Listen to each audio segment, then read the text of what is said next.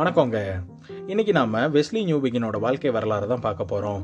ஆயிரத்தி தொள்ளாயிரத்தி ஒன்பதாவது வருஷம் ஜனவரி மாதம் எட்டாம் தேதி இங்கிலாந்தில் பிறந்தவர் தான் இந்த வெஸ்லி நியூபிகின் இவர் இளம் வயசுலேயும் ஊழியம் செய்கிற வாஞ்சை அதிகமாக இருந்ததால தன்னோட இறையியல் படிப்பை முடிச்ச பிறகு ஒரு ஊழியத்தில் தன்னைத்தானே இணைச்சிக்கிட்டாரு. ஆண்டவரோட அன்பை உலகம் பூரா எடுத்து சொல்லணுன்றத தன்னோட மிஷனாக வச்சுருந்தாரு நியூ பிகின்.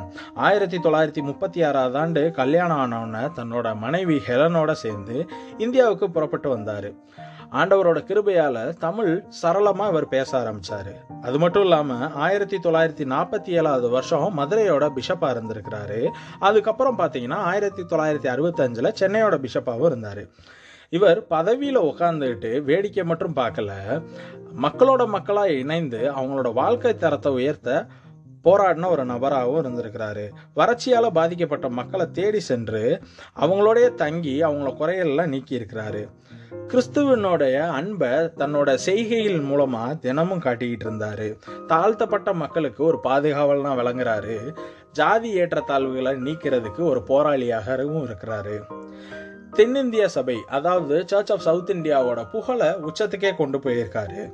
வாழ்நாள் முழுவதும் மனிதநேயத்தை மக்களுக்கு கற்றுக் கொடுத்த பேராயர் வெஸ்லி நியூபிகின் அவர்கள் இதே நாள் ஜனவரி மாதம் ஆயிரத்தி தொள்ளாயிரத்தி தொண்ணூற்றி எட்டாவது வருஷம் பரலோக ராஜ்யத்துக்கு கடந்து போறாரு.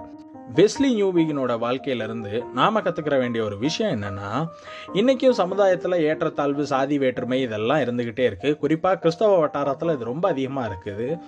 இந்த மாதிரியான சமூக பேய்களை கலைய பேய்களை ஓட்டுறதுக்கு நாம அன்னாடி வாழ்க்கையில என்ன முயற்சி எடுக்கிறோன்றத இந்த நாளில் யோசித்து பார்க்க கடமைப்பட்டிருக்கிறோம்.